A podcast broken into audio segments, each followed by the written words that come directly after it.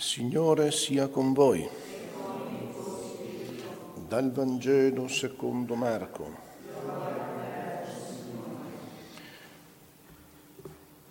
In quel tempo Gesù venne nella sua patria e i suoi discepoli lo seguirono.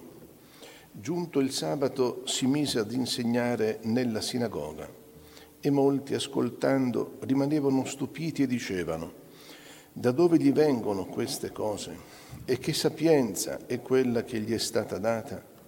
E i prodigi come quelli compiuti dalle sue mani?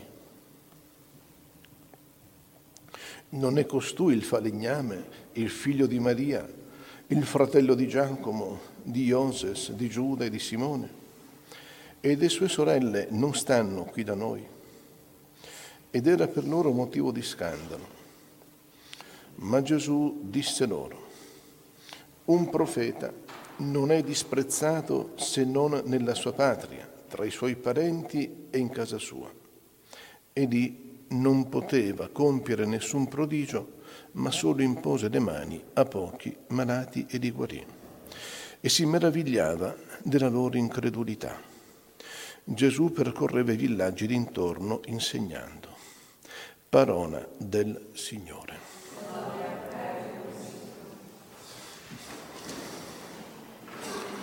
Sia lodato Gesù Cristo. Questa pericope evangelica fa parte di quei passi cosiddetti anti-mariani del Nuovo Testamento, perché sembra che la Madonna abbia avuto altri figli. Chi sono questi fratelli di Gesù? Giacomo, Iosus, Giuda e Simone. Secondo alcuni eretici, ma sin dai primi tempi, ma che continuano purtroppo fino ad oggi, sono i fratelli di sangue di Gesù, i fratelli naturali, i figli di Maria e di Giuseppe.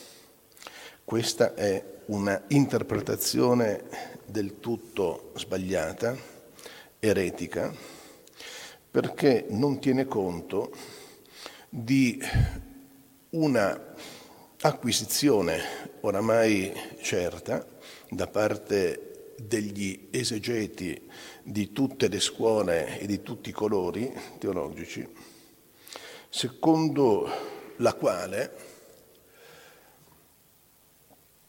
nel linguaggio aramaico che era il linguaggio con il quale veniva annunciato originariamente il Vangelo, non esiste una distinzione terminologica tra fratello e cugino.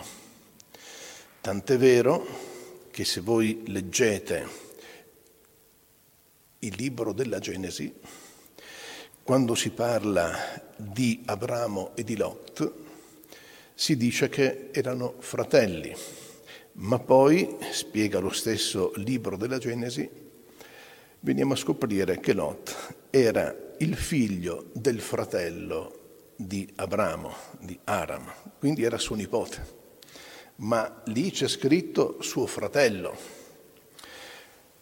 Questo per dire come la scrittura a volte non è di facile interpretazione e tutti i cattolici che vogliono giustamente cibarsi direttamente della parola di Dio devono farlo osservando con molta coscienza, con molta attenzione l'interpretazione che la Chiesa dà di alcuni passi, soprattutto quelli più difficili, come sono i cosiddetti passi antimariani ossia quei passi dove la figura della Madonna viene presentata con dei termini che potrebbero essere equivocati e come di fatto lo sono.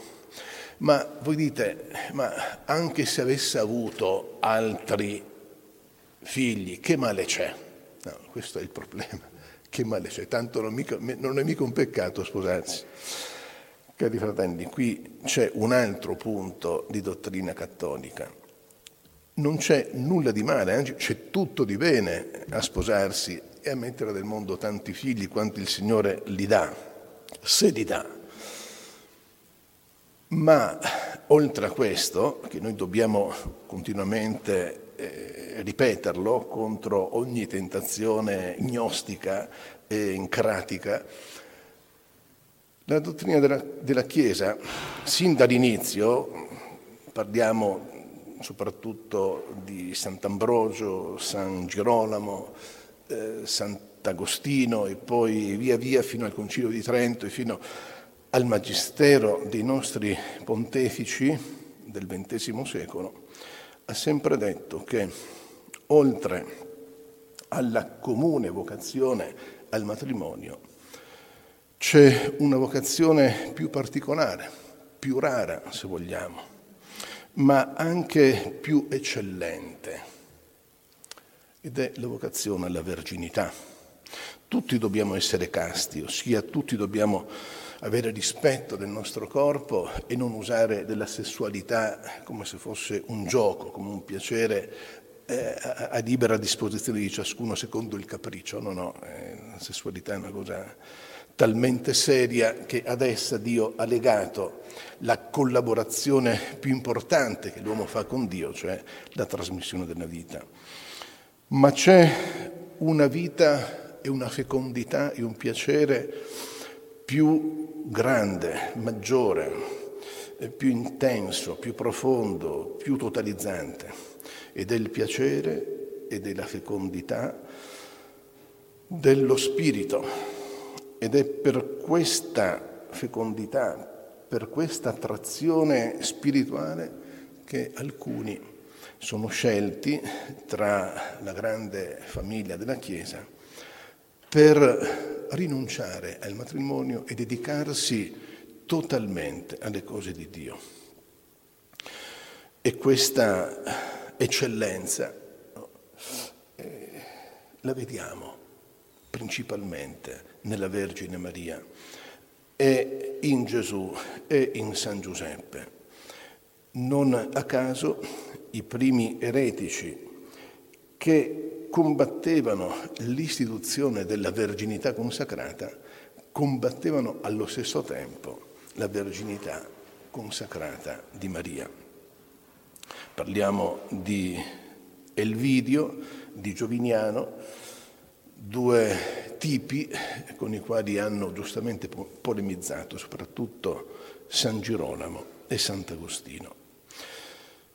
Ma continuando a leggere il Santo Vangelo,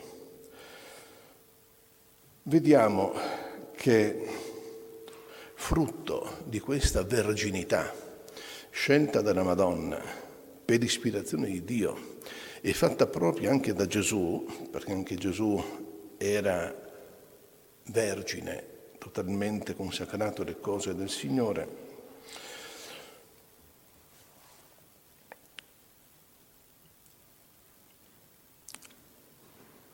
L'effetto di questo dono totalizzante a Dio di corpo ed anima è quello di costituire una nuova parentela, di costituire nuovi legami di amicizia così profonda da surclassare e da superare i legami della carne e del sangue che ci uniscono alla nostra patria, alla nostra famiglia di origine.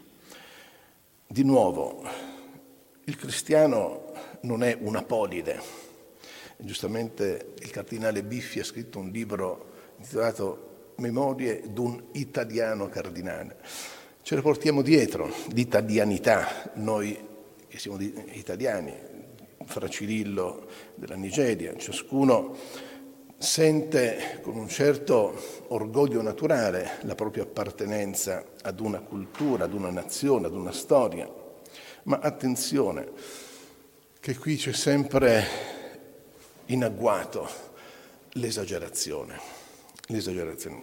Quanti guai hanno combinato gli uomini per questo patriottismo, per questo amore eccessivo alla patria, fino al punto da sognare di diventare di nuovo come Giulio Cesare e fondare di nuovo un, un, un, impero, un impero, romano, diciamo che sarebbe anacronistico come, come un dinosauro che, che, che gira per le nostre città. Un nazionalismo di questo tipo non è cristiano, non è assolutamente cristiano. Noi amiamo profondamente la nostra patria, ma amiamo anche la patria degli altri e di più amiamo la patria di Dio, che è il regno di Dio, che è il cielo, che è la Santa Chiesa.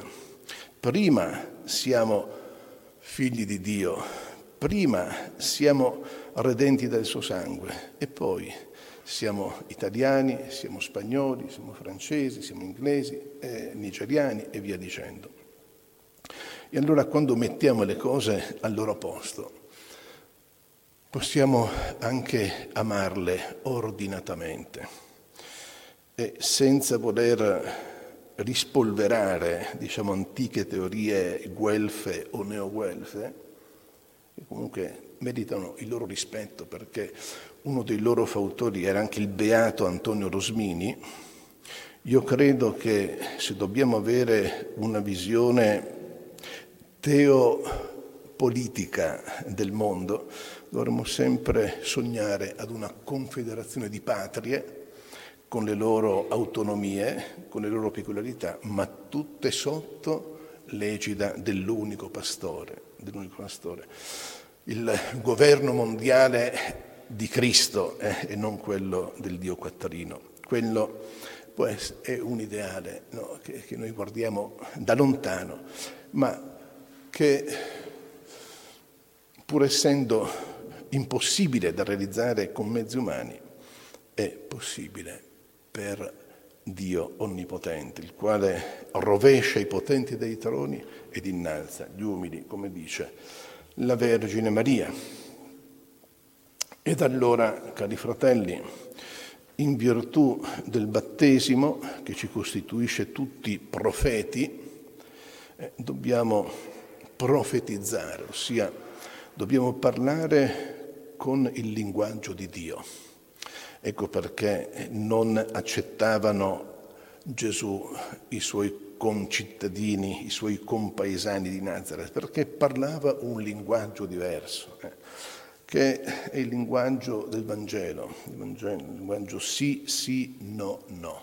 Sì a Dio, sì alla santità, no al peccato, no alla menzogna, no alla disobbedienza. E questo linguaggio evangelico, cari fratelli, deve essere fatto nostro, fatto nostro non solo a parole, ma con la nostra vita. Una vita da profeta è una vita grama, una vita misera, perché purtroppo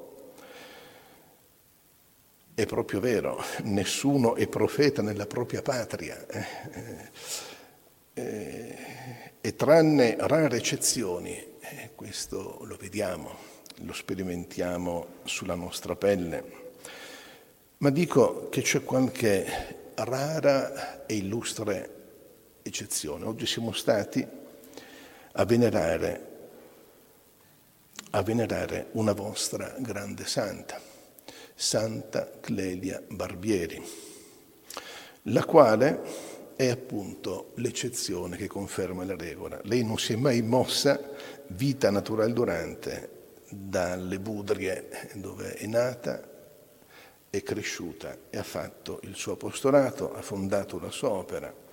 Una profeta in patria, una profetessa in patria, una meraviglia. E questo va tutto ad onore, va tutto a lode ed onore di questa gente che l'ha saputa accettare ed ascoltare per quello che era, era veramente una profetessa. Vuol dire che i legami di cittadinanza, di parentela, di amicizia, di conoscenza che univa quella gente erano tutti trasfigurati dalla fede e dalla grazia di Gesù. Che sia così, cari fratelli, anche le nostre comunità, che ci siano tanti profeti nelle nostre comunità che ci indichino la via da seguire per glorificare Dio e per realizzare questo miracolo ecco, dell'unione della famiglia umana, tutti in un solo gregge, sotto un solo pastore. Sia lodato Gesù Cristo.